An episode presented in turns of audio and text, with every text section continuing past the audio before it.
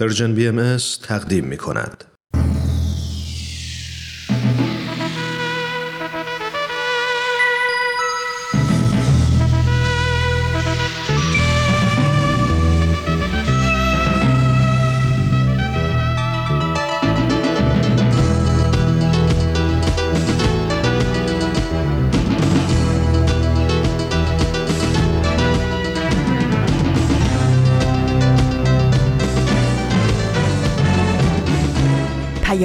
دوست، برنامه‌ای برای تفاهم و پیوند دلها.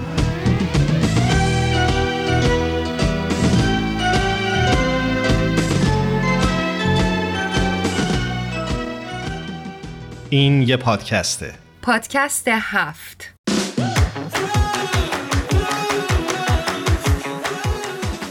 امروز جمعه 27 فروردین سال 1400 خورشیدی برابر با 16 آوریل 2021 میلادیه. این 50مین قسمت از پادکست هفته.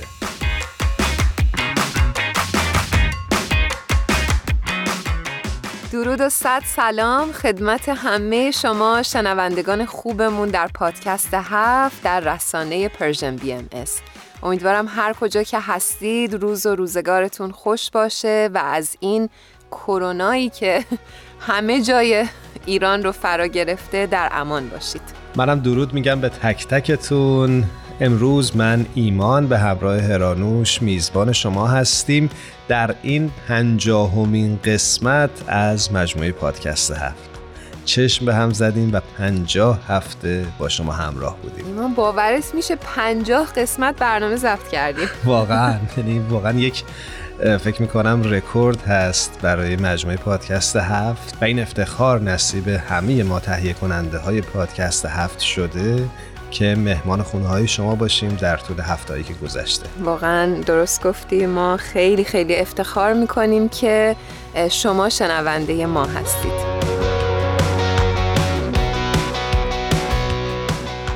موضوع برنامه امروز در باب معمولی بودن.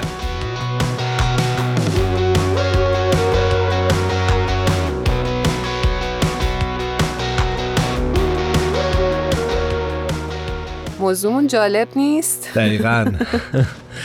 یاد سریال پایتختم افتادم که نقیه معمودی همیشه با این فامیلش مشکل داشت. آره دقیقاً. و ما خودمون خیلی موضوع برامون جالب بود و دوست داشتیم در موردش تحقیق کنیم و صحبت بکنیم. گفتیم با شما شنونده های خوبمون هم به اشتراک بذاریم. یه مقاله میخوندیم از آقای مهدی نیک زمیر با عنوان چرا معمولی بودن اصلا بد نیست. یه جایی توی مقالهشون عنوان میکنن که معمولی بودن به معنای زشت بودن، احمق بودن، پولدار نبودن نیستش. معمولی بودن یعنی شما یه آدمی باشید مثل تمام آدم‌های روی کره زمین و دغدغه‌های از همون جنس داشته باشیم، مشکلات مشابه بقیه آدم‌ها داریم و مهمتر از همه حق اشتباه کردن داریم. این خیلی جالبه. دقیقاً. و فکر می‌کنم اشاره کرده بودن که یکی از مشکلات کسایی که خودشونو استثنایی میدونن این هستش که همیشه زیر استرس و فشار برای استثنایی بودن، حالا یا به عبارتی برتر بودن هستن، که شاید توی خیلی از موارد همین استرس و فشار روانی باعث میشه تا اونا هرگز به اون چیزی که میتونن برسن دست پیدا نکنن. آفرین. و ایمان فقط این نکته هم باید اشاره بکنیم که اینا همش در اثر تربیت و فشارها و استرسایی که والدین در کودکی به ما میدن ایجاد میشه. یعنی واقعا در ناخودآگاه ما جای میگیره و ما بزرگ که میشیم باید سعی بکنیم نسبت به این مسئلهمون آگاهی پیدا کنیم. نکته خیلی مهمی رو گفتی هرانوش و فکر میکنم که اون فرهنگ رقابت و مقایسه‌ای که در خیلی از خونه‌های ایرانی متاسفانه حاکم هست خیلی میتونه مخرب باشه و کودکان ما رو سوق بده به این سمت که همیشه خودشون رو در رقابت با اطرافیانشون ببینن. ایمان دقیقاً این مسئله‌ای که گفتی خیلی جالبه و اینکه ما در بزرگسالی تا جایی پیش میریم که یه دفعه میبینیم با یه کاراکتر نامرئی و اصلا وجود نداره ما داریم رقابت میکنیم. و در یه جای از این مقاله اشاره میکنه که من این جمله رو خیلی دوست دارم، میگه که کارهای بزرگ توسط افراد معمولی انجام شدند. دقیقاً. خب تا شما به موضوع معمولی بودن فکر میکنید بریم و با خانم آذین ایگانی که روی خط منتظر ما هستن همراه بشیم و ببینیم امروز برامون چه مطلبی آماده کردن.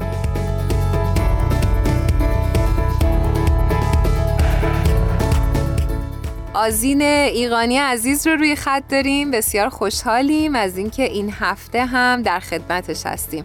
آذین جون خیلی خوش اومدی. مرسی هرانوش جان عزیز، ایمان عزیز، خوشحالم که بازم با هم دیگه هستیم. منم بهتون درود میگم، خیلی خیلی خوشحالم که این هفته هم با هم صحبت میکنیم. سپاسگزارم، منم همینطور.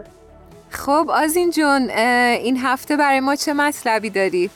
مشتاقیم که بشنویم. خب هرانوش جان، در سازمان ملل متحد کمیسیونی برگزار میشه که عنوانش هست کمیسیون مقام زن و به نظر میاد که امسال 65مین در واقع دوره این کمیسیون برگزار شده و البته همونطور که میدونین طبق شرایط الان به حالت آنلاین بوده و تعدادی از نمایندگان جامعه بهایی هم در این کمیسیون حضور داشتن، همراه در واقع 25,000 نماینده از سازمان‌های مختلف دولتی و غیر دولتی که در کنار هم در واقع به صورت آنلاین جمع شدن و به گفتگو نشستن. چه جالب. آذین جان اشاره کردید که نمایندگان جامعه بهایی هم در این کنفرانس حضور داشتن، میشه بگید که نقششون چی بوده؟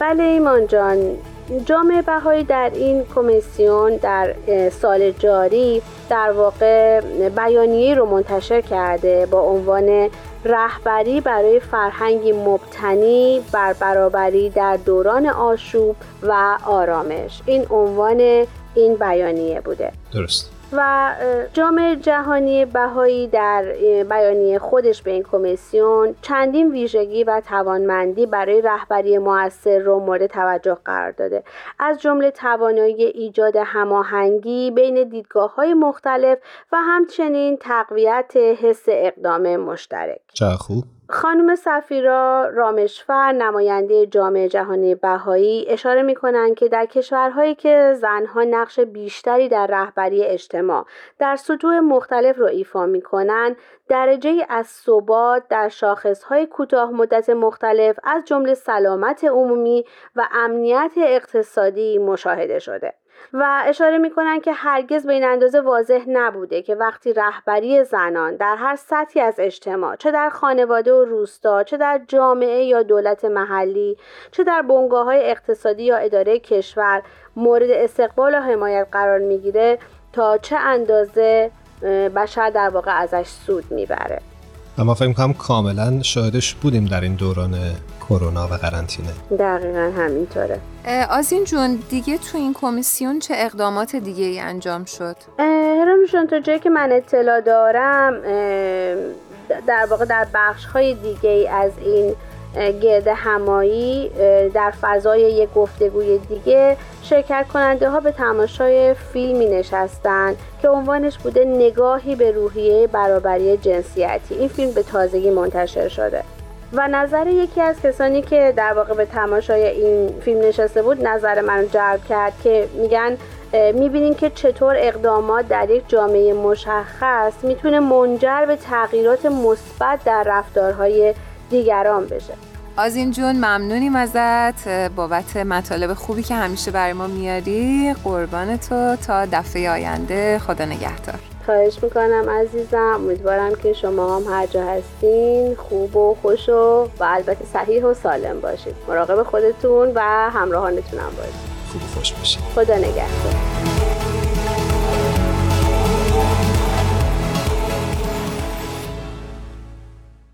بریم با هم ترانه بیقرار از خانم گوگوش عزیز رو بشنویم.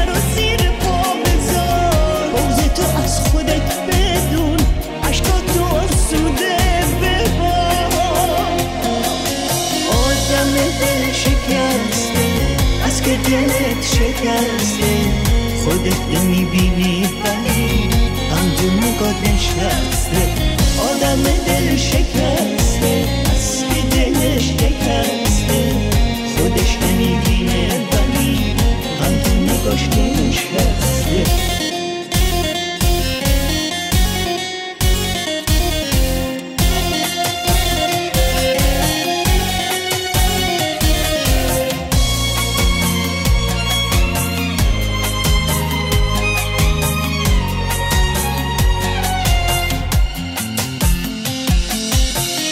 فقط یه بار تو زندگی از راه برگشتت نترس، آرزوها تو حبس نکن تو حجم خالی قفص، ابرای آسمون تو بیشتر از این تیره نبین، قصه بیهوده نخور دلت میگیره نازنی.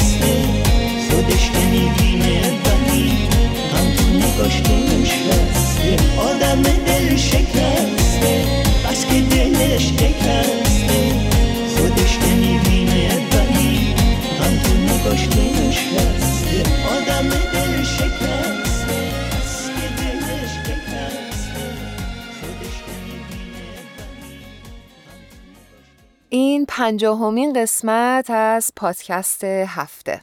امروز ما داشتیم در مورد معمولی بودن صحبت می‌کردیم. ایمان، اینجا می‌خوام یه سوال ازت بپرسم. بفرمایید. موفقیت برای تو یعنی چی؟ والا سوالت که یه خورده سخت جوابش، چون خیلی کلیه. آره میدونم، موفقیت از اون دسته کلمه‌هایی هستش که هر کسی برای خودش یه تعریف خاص داره، ولی دوست داشتم بدونم برای تو چه معنی داره. تو این لحظه که دارم بهش فکر می‌کنم به نظرم میاد که موفقیت شاید مهمترین فاکتورش برای تشخیصش این باشه که فرد چقدر در زندگی خودش و اطرافیانش تأثیر گذاره. منظورم تأثیر مثبته. و بیشتر از هر چیزی به نظرم اینه که بسته به امکانات و توانایی‌های هر کدوم از ما داره و یک فرمول کلی نیست که بگیم به این میزان یا به این مقدار بایستی تأثیر گذار بود که موفق محسوب بشیم. فکر میکنم بسته به توانایی های ما میتونه متفاوت باشه. تعبیر جالبی داشتی. آره. به نظر خودت حالا یعنی چی؟ ایمان، به نظر من موفقیت یه حس درونیه که تا فرد باور نداشته باشه کسی نمیتونه بهش بگه که اون فرد موفقه یا نه. به نظرم یکی از ویژگی‌های موفقیت اینه که آدم‌ها بتونن هدفمند باشن و با پیدا کردن راه‌های درست بتونن به موفقیتشون دست پیدا بکنن. یادم میاد که آبراهام لینکلن یه جایی گفته بود که بیشتر مردم همون اندازه خوشبخت هستند که خود میخواهند. و این به نظر من یعنی که همه چیز بستگی به خودمون داره و اون درجه همه چیز رو خودمون تعیین میکنیم و اون شاید اون حس آرامشی باشه که هر فردی در درون خودش میتونه احساس بکنه و تعریفش از موفقیت همون باشه. چه جمله قشنگی. قبل از اینکه بیشتر راجع به این موضوع صحبت بکنیم، بریم با مهمان ویژه برنامه امروزمون خانم دکتر نیکول جعفری همراه بشیم و در همین ارتباط بیشتر باشون حرف بزنیم. بسیار مشتاق هستیم، بریم صحبت کنیم.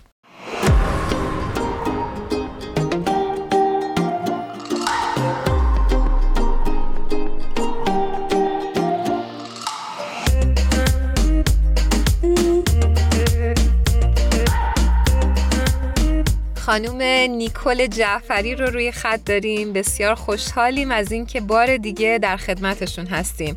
نیکول جان، به برنامه خودتون خیلی خوش اومدید. ممنونم از شما دوستان عزیزم در استودیو و از این که یک بار دیگه منو با خودتون همراه کردید. منم بهتون درود میگم خانم دکتر جعفری، مرسی که مهمان برنامه ما شدید. متشکرم. من برای اون دسته از شنونده هامون که شاید کمتر آشنا باشن با شما بگم که خانم دکتر نیکول جعفری متخصص در زمینه تعلیم و تربیت و روانشناسی رشد هستند. نیکول جان، من میخواستم سوال اول این برنامه رو اینطور مطرح کنم که ما خیلی سال هستش که میبینیم والدین دارن تلاش میکنن که از سنین پایین به بچه هاشون القا بکنن که انسان معمولی بودن خیلی تو دنیای امروز کافی نیستش و همینطور میبینیم که رسانه ها هم دامن زدن به این مسئله و برای موفقیت باید یه توانایی های ویژه‌ای داشته باشیم. از دیدگاه شما به عنوان یک متخصص در زمینه تعلیم و تربیت، آیا این نوع نگاه درست هستش یا نه؟ بله، خب البته من فکر میکنم اگه درست متوجه شده باشم، از نظر این که والدین تاکید میکنن که فرزندشون مثل همه نباشن، میخوان فرزندشون به اصطلاح ممتاز و استثنایی باشن، درسته؟ بله بله. خب وقتی اینجوری عنوان میشه، خب چه اشکالی داره؟ همه دوست دارن فرزندشون متمایز و بهترین باشه. خود ایدهش ایده خیلی خوبی هم هست و والدین امروزه هم همونجوری که میبینیم و شاهدیم نشون میدن که واقعا تمام وقتشون، انرژیشون و همینجور تمام امکانات مالی رو فراهم میکنن که فرزندانشون از هر گونه تعلیم و تربیتی برخوردار بشن. مثلا اگه کلاس تقویتی باشه، اگه کلاس مثلا فوق‌العاده باشه بعد مدرسه، یا کلاس موزیک، کلاس رقص، حالا دیگه هر والدی به نظر خودش که چی برای بچهش مهمه. اینی که از این نظرم والدین امروز هیچ گونه به اصطلاح کم و کسری نمیذارن. همه اینا خیلی خوبه. مسئله‌ای که پیش میاد مسئله عمق این متمایز بودنه. یعنی آیا ما میخوایم بچه هامون واقعا بقیه رو تو گرد خودشون اصلا رها کنن، چنان به جلو بتازن که هیچکی به گردشون نرسه؟ خب اوکی، اگه اینجوره شما هم امکاناتشو دارید، چرا این کارو نکنید؟ همین آقای ایلان ماسک، مادرش وقتی باش مصاحبه کردن میگفتش که آره این از بچگی اصلا تمام وقتش رو میذاشت روی این مسائل و همه رو میخواست متوجه بشه و نمیدونم همه چیو سر در بیاره و منم تمام مدت اصلا تمام زندگیمو وقفش کردم این کارو بکنم. خب چه اشکالی داره؟ اما اگر با این کارمون، اگه ما بخوایم فقط این رویه رو پیش بگیریم، بچه ما از به اصطلاح چنان به جلو میتابه که اونجا تنها خودشو حس میکنه، یک کسی به گردش نمیرسه، حالا اون وقت دچار اشکالات دیگه ای میشیم. حالا ایراد از آقای ایلان ماسک نیستش، ولی اینجوری که ما از به اصطلاح رفتارهای اجتماعی ایشون اطلاع داریم، ایشون زیاد اهل مثلا اینه که با دیگران به جوش و خیلی آدم تکرویه. خب اگر شخصیتا اینجوریه، مادرش کاری کرده که واقعا به شخصیت پسرش بخوره و واقعا اون شخصیت رو بارور کرده. اما اگر که خب همه ما نمیتونیم ایلان ماسکی تربیت کنیم، باید فکر اونم باشیم که بالاخره یکی بچه ما میزنه جلو. اینه که این یه مقدار اگر تو همه مسائل توی متمایز بودن و نمیدونم اول بودن بچه‌مون تاکید کنیم، اما رو عوامل اجتماعی و احساسیش همون مقدار تاکید یا شاید بیشتر رو نذاریم، وقت بازم با این کاری که کردیم نه تنها باعث موفقیت بچه‌مون نشدیم، ممکنه براش مثلا محیطی هم فراهم کردیم که بعداً نتونه از زندگیش لذت ببره. این فلسفه میگن فلسفه looking out for number one. یعنی همین صحبت مدت ها بود تو همین علم روانشناسی مورد بحث گفتگو بود و آخرش به هر حال علم به این نتیجه رسید که هیچ اشکالی نداره ما بچه هامونو جوری بار بیاریم که looking out for number one، یعنی واقعا به فکر خودش باشه، خودشو بکشه جلو، بهترین نمره رو بیاره، بهترین نمیدونم جایزه رو بگیره و اینا، اما در عین حال باید همون مقدار یا شاید بیشتر وقت صرف بکنیم که بچه‌مون بدونه اگر تکرار هست بازم یک پیسی از این پازل به اصطلاح این دهکده جهانیه، یعنی حتی به عنوان یک فرد تکرو هم خودش بدون دیگران نمیتونه برسه به اون موفقیت. دانشه باید بهش جوری بچه‌ها تربیت کنیم که هم متمایز بشه، هم اینکه آگاهی داشته باشه که بدون دیگران نمیتونه به جایی بره. این فلسفه آفریقایی رو میگه، بهش میگن اوبونتو، یعنی من هستم به خاطر اینکه تو هستی. و این برای من یک کلمه است فقط، اوبونتو، فوق‌العاده معنی داره، یه فلسفه است. چقدر جالب. خانم دکتر جعفری، وقتی داشتید صحبت می‌کردید به این فکر می‌کردم که آیا اساساً میشه تعریفی داشت از انسان معمولی بودن؟ یعنی اگه ما می‌خوایم بگیم کسی معمولیه میتونیم تعریفش بکنیم؟ فوق‌العاده سوال خوبیه، به خاطر اینی که بازم میدونید که ما همیشه سعی می‌کنیم دو طرفه جواب بدیم. دقیقاً. تو الان هم دیدید من اصلا هیچ جبهه و موضعی نگرفتم. آره خیلی جالب بود، هی منتظر بودم یه جبههی بگیریم ولی دیدم خدایا شما از من جبهه نخواهید گرفت. ولی واقعا از بخواید نگاه بکنید میبینید که تو همین علم روانشناسی رشد ما اعتقاد داریم که همه انسان ها یکسانن، در حقیقت تنها چیزی که درشون فرق میکنه محیطشون فرق میکنه، اما همه انسان هم در حقیقت متمایزن. من خودم همیشه فلسفم این بوده که زمانی که واقعا ما تونستیم این مسئله رو درک کنیم زمانی خواهد بود که ما دیگه هم اصولا سیستم تعلیم تربیتیمون رو عوض خواهیم کرد به طور کل و هم سیستم فرزند پروریمون رو عوض خواهیم کرد. حالا چرا و چطوری؟ هر بچه ای انقدر متمایز از بچه دیگه که وقتی من بخوام همه بچه ها رو با یه به اصطلاح چی میگن یک فرمول دقیقاً ارزیابی کنم، مثل هم کارتونی میشه که همه مطمئناً دیدن که آقای معلمی نشسته سر میزش، بعد یک سری حیوانات هم جلوشن، از ماهی گرفته و فیل و شیر و گرگ و پلنگ و خروس و اینا، بعدش میگه هر کی از این درخت بره بالا این کلاس رو قبول میشه. حتما دیدید این کارتونو. این یعنی چی؟ خیلی معنا داره. این معناش اینه که خب ما همه رو داریم با یه چوب میزنیم. ببخشید میونه صحبتتون من یادم میاد که توی ایران هر کسی ریاضیش خوب بود میگفتن اون بچه سمارته، وگرنه هر نوع استعداد دیگه‌ای داشت اصلا به حساب نمیومد. دقیقاً. ملاک هوش در حقیقت اون خوب بودن در رشته ریاضی محسوب میشد. خب من خودم مثلا ریاضیم خوب بود ولی در ضمن هم شعر میگفتم، هم نقاشی میکردم، هم میخوندم، آواز میخوندم. بسیار عالی. نه خب دیگه اینجوری بود دیگه، حالا محیط اینجوری به هر حال فراهم شده بود و من اومدم اعلام کردم، کلاس سوم دبیرستان بودم اون وقتا ایران دیگه، بعد رشته تعیین می‌کردی، گفتم من میخوام برم رشته ادبیات بخونم. رفتم سر خودم اون موقع چیز بودیم، رفتیم دبیرستان نامنویسی کردیم رشته ادبیات. اومدم خونه مامانم گفت نامنویسی کردی؟ گفتم بله. چه رشته ادبیات؟ گفت همین الان برمیگردی میری مدرسه رشته‌ت عوض میکنی ریاضیات. گفتم آخه من ریاضیات دوست ندارم. نه تو ریاضیات خیلی ریاضیاتت خوبه و باید بری ریاضیات بخونی مهندس بشی. خب چی شد؟ ما مهندس شدیم.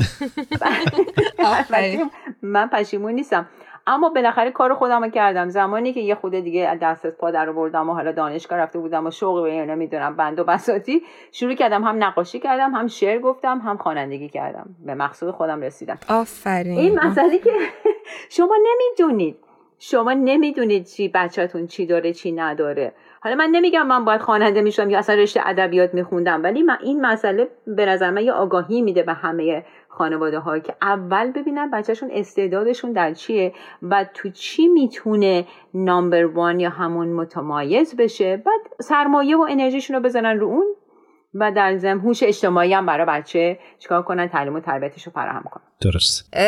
نیکول جان، انتظار ویژه و یا خاص بودن از کودک اصلا چه عواقبی خواهد داشت؟ چه سوال واقعا پرمعناییه. چیزی که الان ما به این نتیجه رسیدیم اینه که بچه‌هایی که پدر مادر و والدینشون ازشون انتظارات ندارن معمولا موفق نمیشن.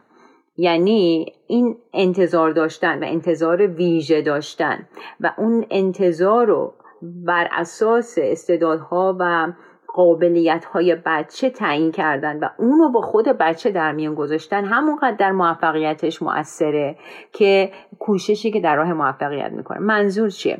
منظور اینه که ما اگر بچه‌هامون هم بگیم خب دیگه داره درسشو میخونه، یعنی خیلی باهاشون آزاد باشیم و به اصطلاح کاری نداشته باشیم، حالا اون نمره خوب گرفتی دیگه همین کافیه و اینا، بچه‌ها سعی نمی‌کنن خودشون رو به اون درجه بالاتر برسونن.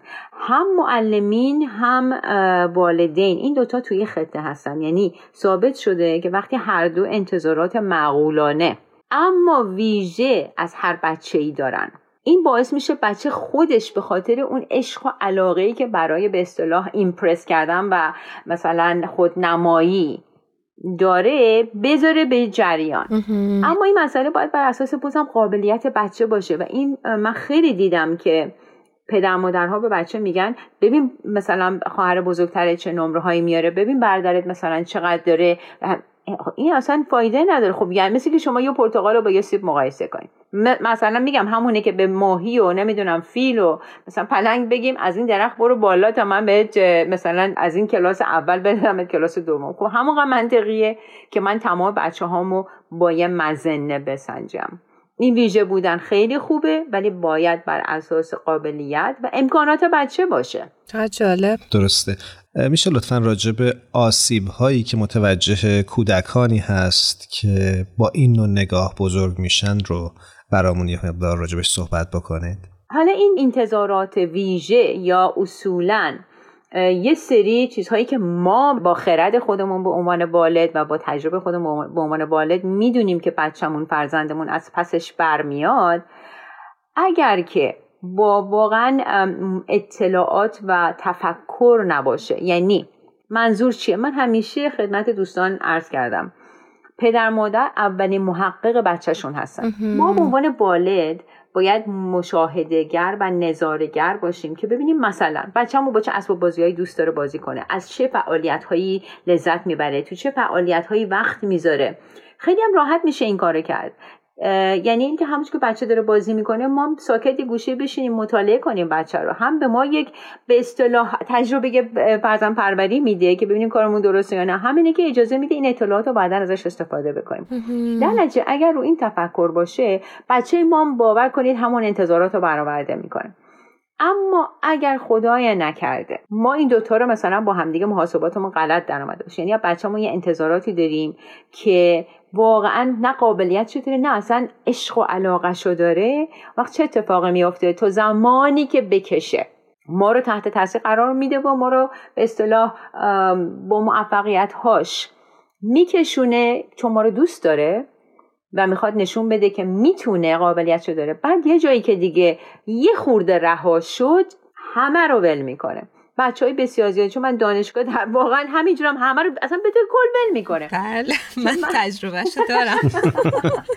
خب این از قبل پیش بینی میشد چون من دانشجوهایی دارم که خب اینا توی دبیرستان واقعا اصلا دیگه شما بگید معدلی از اون بالاتر نبوده، دیگه کلاسی نبوده، فعالیت خارق‌العاده‌ای نبوده، فوق‌العاده‌ای نبوده که اینا انجام ندادن. شهرت رو نمیدونم آواره‌شون همه جا بود. بعد میان سر کلاس بنده میشینن. اون وقت من میگم خب حالا امتحاناتو یادت رفت برداری، مثلا این به اصطلاح مقاله‌ای که قرار بود بنویسی یادت رفت، خب ساری متاسفم کاری نمیتونم بردارم. چون رها شدن اومدن توی محیط باز. من بارها دیگه دلش نمیخواد اون کارا رو بکنه. نمیخواد اون کارو، بلکه آزادیشو پیدا کرده. میان گریه میکنن، زاری میکنن، میگن ببین من خیلی شاگرد خوبی بودم، من همچین بودم، همچون بودم. اما الان دیگه نمیکشن. اونم البته فاجعه نیست، نمیخوام والدین عزیزمون به اصطلاح نگران بشن، اونم حتی موقعیت برای یادگیری و برای تغییر تحول. ممنونم از توضیحاتتون. خواهش میکنم، امیدوارم که مفید واقع بشه. حتما همینطور هست. نیکول جان، ما تو این برنامه رسم داریم که در انتهای گفتگومون از مهمانمون میخواییم که یک ترانه رو به انتخاب خودش به شنونده های ما تقدیم کنه. به همین رسم این فرصت رو به شما میدیم تا یک ترانه رو به شنونده هامون تقدیم کنید. اوه خیلی ممنون. این چقدرم چیزی جالبیه، برای اینکه با حالت به اصطلاح همین موسیقی ما میخوایم اینو خاتمش بدیم. خیلی هم خوبه. اخیراً به این آهنگ شب رویایی با آقای آرون افشار خیلی گوش میکنم، برام خیلی جذابه. مرسی که پرسیدید. ممنونم ازتون، ممنونم از این انتخاب قشنگتون. قبل از این که این ترانه رو با هم گوش کنیم، من ازتون خداحافظی میکنم. ممنون نیکول جان از صحبت‌های خیلی خوبتون و از ترانه زیبایی که برای ما انتخاب کردین. روز و روزگارتون خوش باشه. ممنون و متشکرم. آرون افشار. من در تو هم خونه خرابه تو هم، من دیوانه عاشق، ای تو سر و سامان من، نیمه پنهان من، جان تو و جان عاشق. من عاشقتم تا ابد، دور شود چشم بد از تو و دنیای من و تو. ای ماه الهی فقط کم نشود سایت از شب سوی من و تو، سوگند به لبخند تو، دل من بند تو، ای مهرما تو جان بخواه، ای تو همه خواهشم، توی آرامشم، ای مهرما تو جان بخواه، سوگند به لبخند تو، دل من بند تو، ای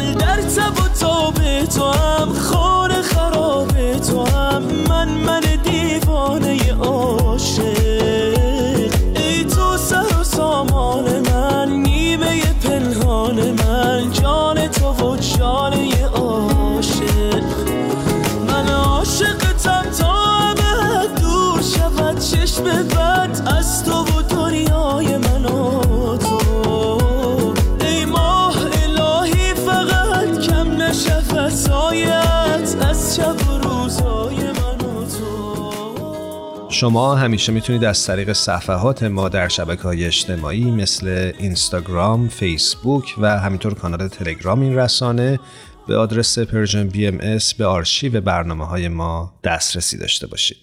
موضوع برنامه امروزمون در باب معمولی بودنه. هرانوش داشتم فکر میکردم که ما خیلی نکاتی رو راجع به موفقیت و همینطور معمولی بودن و ارزش‌های انسانی گفتیم، اما فکر میکنم بیشتر چیزی که ما در زندگی دنبال میکنیم همون کدهایی هستن که از کودکی در مغزمون هک شدن و همون ارزشهایی هستن که ما اونها رو به عنوان موفقیت باور کردیم. تو اینجوری فکر نمی‌کنی؟ آره ایمان، به نظرم کاملا درست میگی و به نظر من معروف ترین ارزشی که باید اصلا دور بریزیم این باور اینه که برای موفق بودن باید خارق العاده باشیم و به جاش این ارزش رو باید جایگزین بکنیم که عادی بودن هم خودش یه نوع موفقیته. و فکر میکنم که یک آدم سالم و نرمال خودش سمبل موفقیته. و چقدر ما این زندگی و این عمر با ارزشمون رو میذاریم صرف این که آدم خارق‌العاده‌ای باشیم و وقتمون رو هدر میدیم. امیدوارم هرچه زودتر به این نتیجه برسیم در درونمون، یعنی اون آگاهی حاصل بشه و ما بتونیم از زندگی اون چیزی رو که میخوایم به دست بیاریم و انسان موفقی باشیم. ایمان اگه موافق باشی بریم با بهمن صحبت بکنیم چون خیلی وقت روی خط هستن. باشه بریم. بهمن جان به برنامه خودت خوش اومدی. سلام ایمان جان، ارادتمندم. خیلی ممنون که منو دوباره دعوت کردی عزیز. قربونت. بهمن جان خوش اومدی. ما خیلی خوشحالیم از اینکه این هفته هم در خدمتت هستیم. سلام هرانوش جان، امیدوارم خوب باشی. این خوشحالی کاملا متقابله. قربانتو، ممنونم. بهمن همونجوری که شنیدی موضوع برنامه امروز ما به این اختصاص داشت که آیا انتظار درستیه که از بچه هامون بخوایم که انسانهای ویژه‌ای باشن یا نه؟ باید سعی بکنیم که بهشون یاد بدیم در عین معمولی بودن میتونن آدمهای مؤثر و تاثیرگذاری باشن. درسته بچه‌ها، خیلی عنوانتون قشنگه، خیلی عنوانتون میتونه مؤثر باشه برای تغییر نگاه ما به این مسئله. اما من امروز به شما ملحق شدم، دلم میخواد یه قصه براتون تعریف کنم. من که عاشق قصه‌ام. چه عالی، منم همینطور. امیدوارم شنونده هامونم دوست داشته باشن که این قصه رو گوش کنن. این قصه به کشور عزیزمون ایران مربوط میشه، به سالهایی نه چندان دور، یه قصه‌ای بر مبنای واقعیت که واقعا میتونم بگم یکی بود یکی نبود، یه ایرانی بود و یک جامعه کوچیکی که تحت هدایت‌های تعالیم آیین بهائی رشد کرده بود و حالا دلش میخواست در پرتو این تعالیم برای ایران و برای ایرانیان یه کاری انجام بده. همونطور که همه ما میدونیم تساوی زن و مرد یکی از پایه‌ای ترین و اصولی ترین تعالیم آیین بهائی هست. یعنی به نوعی حتی میشه گفت خیلی از دوستان غیر بهائی ما آیین بهائی رو با این تعریف میشناسن. خب طبیعتاً در ایران، به خصوص ایران اون زمان، ایران 100 سال پیش، 130 سال پیش، 150 سال پیش، ایران شاید متفاوت با الان بود، مخصوصا این تفاوت نگاه و تفکر بین زن و مرد خیلی خیلی عمیق‌تر و شدیدتر بود در لایه‌های مختلف طبقات اجتماعی و مسئله تحصیل کودکان، به ویژه تحصیل دختران که اصلا حرام بود در یک زمانی. حالا شما تصور بکنین یه جامعه کوچیکی در ایران رشد کرده که نگاهش از بنیاد با این نگاه قدیمی متفاوته. درست. تحت تعالیمی رشد کرده که تساوی زن و مرد رو تعلیم داده و حتی اعتقاد داره که این فقط یک ایده اجتماعی نیست، یک آرمان اجتماعی نیست، اصلا یک باور روحانیه، چون واقعیت وجودی انسان ماهیتش یک ماهیت روحانیه و روح جنسیت نداره. در نتیجه انسان‌ها در همه عرصه‌ها فارغ از اینکه زن هستن یا مرد باید با هم برابر باشن. قصه ما به این شکل ادامه پیدا میکنه که در اواخر قرن 19 این جامعه کوچیک نوبنیاد خواست مدرسه تأسیس بکنه. حضرت عبدالبها اون موقع در قید حیات بودن و از راه دور در تبعید جامعه بهائی ایران رو تشویق و هدایت میکردن برای تأسیس این مدارس.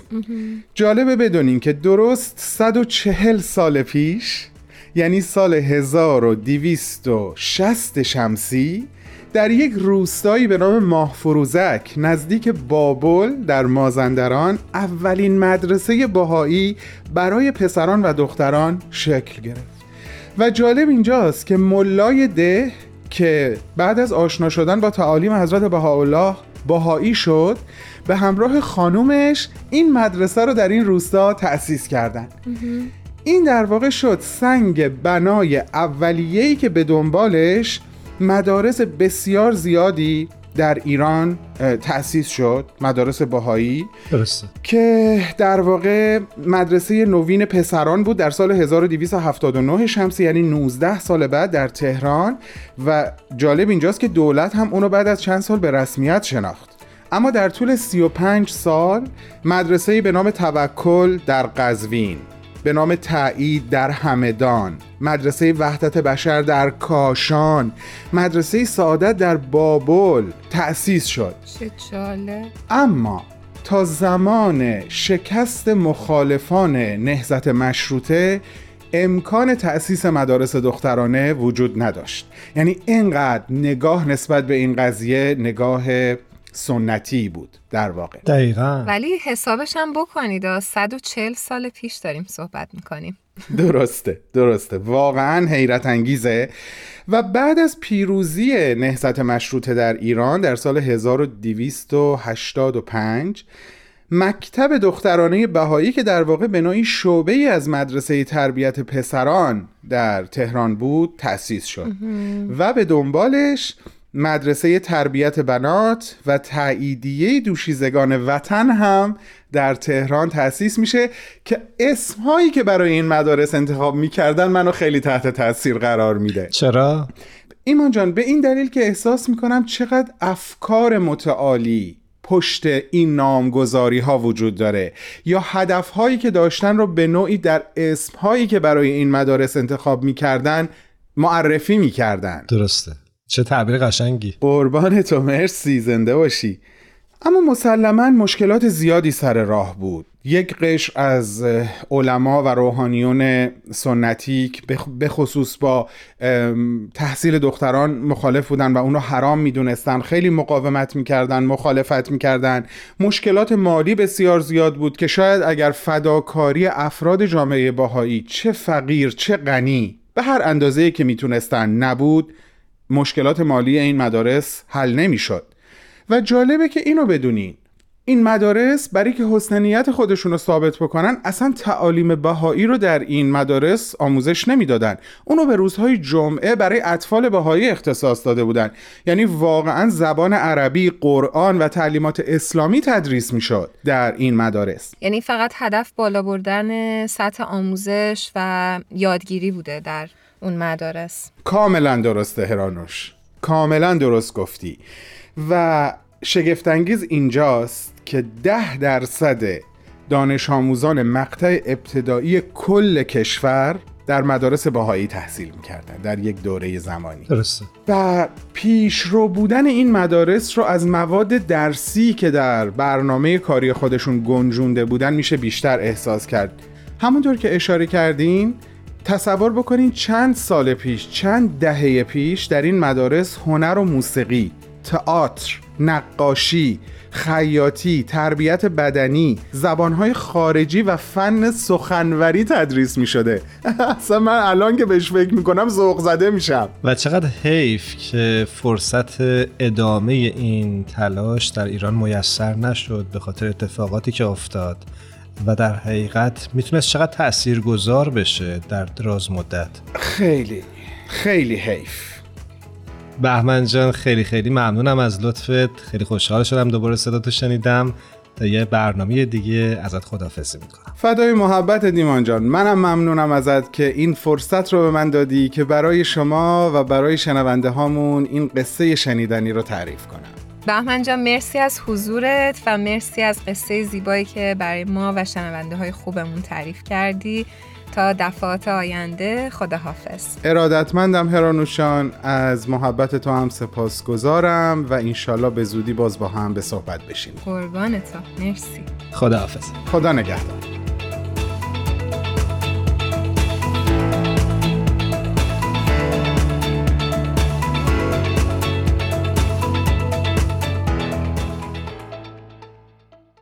احساس ارزشمندی همان چیزی است که باعث می شود حتی بدون موفقیت، پول و دارایی باز هم خوشنود باشیم. امیدواریم هر کجا که هستید همیشه حس ارزشمندی رو در خودتون تجربه بکنید.